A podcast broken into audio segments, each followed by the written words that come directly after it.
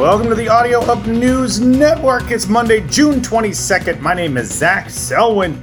This is the real fake news you are looking for. And yesterday was Father's Day. I got a pair of Kirkland jogging shoes. Ooh, nice. 6,200 people, well below the estimated 1 million attendees promised, showed up at Trump's Tulsa re election rally on Saturday night.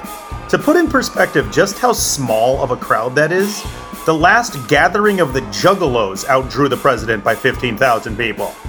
Okay? Insane clown posse. They actually have that one song I love. Hit it! Turn that off. Now, according to Japanese K pop fans, they had a lot to do with that low turnout, purchasing thousands of tickets online after being called to action by a grandma on TikTok, and I have no fucking idea what I'm talking about. What is K pop? Anyway, I know who K Fed is, Jesse. Any relation? Yeah, I'm just digging this beat. Oh well. Actor Leonardo DiCaprio, who's my exact age, took his 23 year old girlfriend on a yacht cruise for her birthday over the weekend. In related news, I painted in my bald spot when I went to pick up Chick fil A for my teenage son Saturday.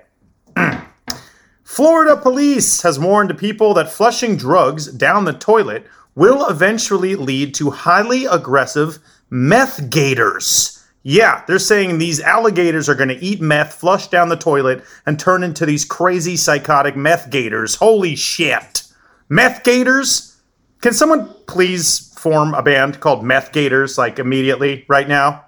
Dude, that was my band's name in high school. What? Really? Yeah, no way. yeah. All right, play us something. Holy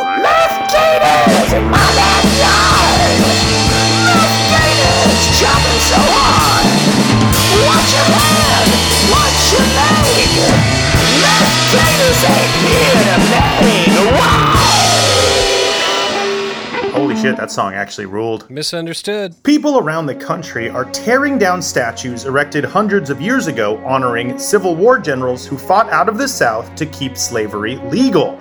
My question is this How did these generals get statues in the first place? Was this like the everybody gets a medal participation trophy that my kids get when they play YMCA basketball?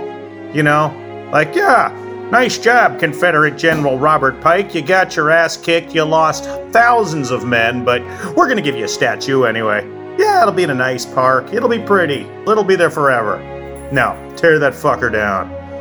Finally, Gwyneth Paltrow's Smell Like My Orgasm candle went on sale this past week, and numerous women are already posting reviews about the candle, saying that it actually just smells like Chris Martin's penis.